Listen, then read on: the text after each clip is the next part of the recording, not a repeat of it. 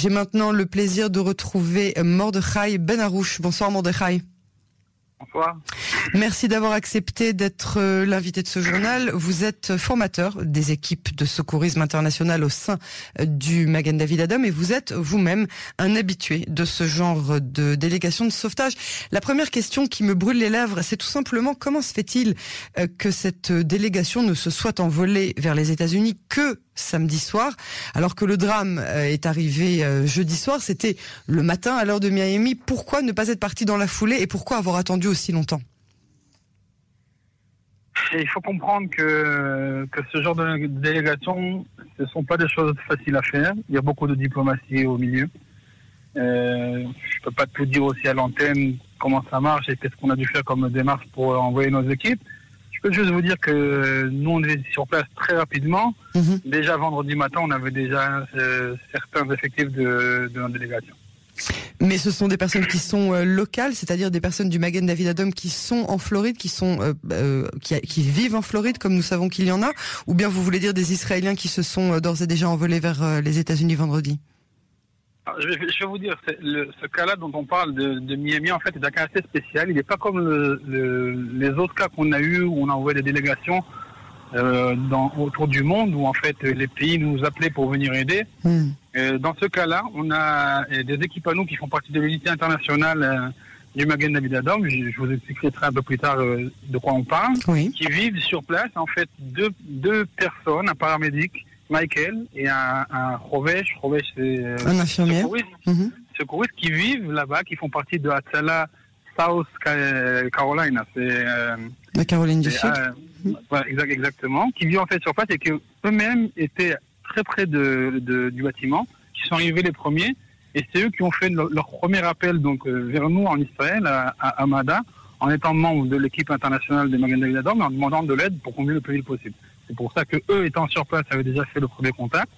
Et le lendemain, tout de suite, on a envoyé un délégué à nous qui a fait tout de suite euh, les premières démarches pour, pour commencer la délégation. D'accord. Euh, quelles sont à ce stade de, l'événement les chances de retrouver des survivants euh, plusieurs jours après le drame Est-ce que c'est courant de retrouver des survivants euh, quatre jours après? Ah, Tout d'abord, dans notre métier à nous, vous savez, on sait que tout ce qui dépend de la vie des gens, c'est dans les mains de Kodosh mhm. Mais pour la petite anecdote, je peux vous dire que la personne qui a été trouvée euh, après euh, le plus de temps, c'était en 1999. En 1999, il y a eu un, tremblement de terre en Turquie. On avait aussi envoyé une délégation et 98 heures après euh, le tremblement de terre, on a retrouvé une petite fille qui s'appelait Shiran Franco, de 9 ans, et qui a réussi à sortir vivante encore des, de l'endroit. Donc on, on, perd jamais espoir. On ne perd pas espoir, oui, c'est ça. Alors j'imagine que l'ampleur des dégâts, euh, j'imagine en voyant euh, les images euh, de, de l'ampleur des dégâts, mais comment se fait-il que de personnes soient encore portées disparues malgré ce travail massif de secours qui a été mis en œuvre depuis jeudi et chez les Américains évidemment avec la, les délégations israéliennes et on apprend aussi qu'il y a une délégation mexicaine sur place. D'abord, il faut comprendre, c'est vrai qu'ici en Israël, on a l'habitude de que les choses se font très rapidement et d'intervenir très vite. Il faut savoir que le travail sur un lieu, euh, de, à part RS, on dit en hébreu, sur un lieu de, comme ça, de dévastation, un travail qui est très très méticuleux, qui est très très lent en fait. Prenez en compte que vous avez un, un, un, un immeuble de 12 étages, mhm. et non seulement de 12 étages, il faut montrer vraiment étage par étage. Il y a, beaucoup de techniques, je ne vais pas en parler tout de suite, mais comment travailler, c'est très très lent, très méticuleux. Et en plus, prenez en compte, vous avez ici, dans ce cas-là, encore la moitié de l'immeuble qui, qui, est encore, euh, qui est encore en état. Donc, on, on, est tout le temps, on doit non seulement traiter la, la moitié de l'immeuble qui a été écroulé, et en plus, prendre en compte qu'il risque d'avoir écroulement de l'autre moitié de l'immeuble. Bien sûr, donc c'est un, un double. C'est dangereux en plus de en plus de tout pour les équipes qui sont euh, qui sont euh, sur place. Alors, dites-moi, euh, Mordechai, je, voudrais vraiment savoir qu'est-ce que c'est que les Israéliens savent si bien faire que les autres euh, ne savent pas ou alors pas aussi bien. On voit que les Israéliens sont toujours les premiers à proposer leur aide internationale, qui est d'ailleurs toujours extrêmement appréciée de par le monde à sa juste valeur. Qu'est-ce qu'on qu'est-ce a compris que eux n'ont pas compris? Euh, je sais pas s'il faut dire qu'on a compris quelque chose qu'on n'a pas compris, que les autres n'ont pas compris. mais je crois qu'on peut dire que d'abord, d'abord, je pense que ça fait partie des valeurs, euh, des valeurs juives de toujours proposer de l'aide quand on est capable. Euh, c'est toujours impressionnant quand on voit ce genre de délégation de voir arriver, par exemple à Haïti, quand on a vu l'avion israélien avec de l'armée qui venait avec Magan c'était un avion comme ça, vous connaissez les avions de l'armée de l'air qui arrivaient sur place et qui s'ouvraient par derrière, et puis les effectifs israéliens qui arrivaient. Mais quand vous voyez par exemple les avions qui viennent par exemple des États-Unis ou d'autres grands pays, c'est incomparable en taille et en puissance. Mais ce que oui, Israël sait euh, mettre en place en fait très rapidement, c'est un savoir-faire, c'est savoir comment coordonner entre euh, entre euh, plusieurs corps de secours, comme les pompiers, comme euh, euh, plusieurs corps qui doivent travailler ensemble, et aussi un savoir-faire médical qui sait travailler, c'est très dur grâce à, à, aussi en fait et au Magan évidemment qui savent travailler dans des, dans des, euh, dans des conditions qui sont très dures et à la pointe de la technologie et de la médecine. Alors vous, vous êtes euh, vous-même donc formateur de ces de ces équipes euh, internationales. Parlez-nous un petit peu aussi de votre expérience. En fait, en fait, l'unité internationale qu'on a au Magan David Adams a été créée en 2007 c'était une, initiative qu'on, en fait, elle venait de deux, côtés. Premier côté, c'était des médecins de, la diaspora, surtout ça commençait par la France, qui toujours appelaient le Magen David Adam et qui voulaient aider. Et on a pensé mettre en place une unité comme ça, qui, qui, formerait des médecins ou des infirmiers qui sont donc de, la diaspora. il y en a aussi aujourd'hui en France, en Belgique, au Canada, en Australie, aux États-Unis et qui viendraient faire des cours une fois par an en Israël.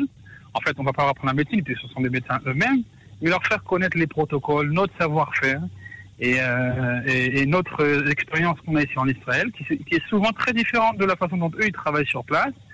Et le Donnez-moi un exemple. En quoi, par exemple? En quoi, par exemple, la, la, la, le, le, protocole israélien est différent du protocole euh, américain ou français? Premièrement, le paramédic israélien est un paramédic qui est un des paramédics qui a le plus de de capacité face, euh, face aux autres pays. Vous avez ici un paramédic qui apprend pendant 2-3 ans, en fait, un technicien de médecine d'urgence, alors qu'en France, dans chaque SAMU, vous avez un médecin qui est spécialiste. Et, souvent, le fait que, par nous aussi, on travaille en, protocole scope and run. C'est-à-dire venir le plus vite possible, faire euh, en fait la, majorité des traitements euh, en cours de, de pinouille, comment on dit pinouille En cours de, d'évacuation. Pendant que vous évacuez, oui. oui, exactement. Donc on travaille le plus vite possible. Alors qu'en fait, une des, une des façons de faire en Europe, par exemple, c'est stay and play.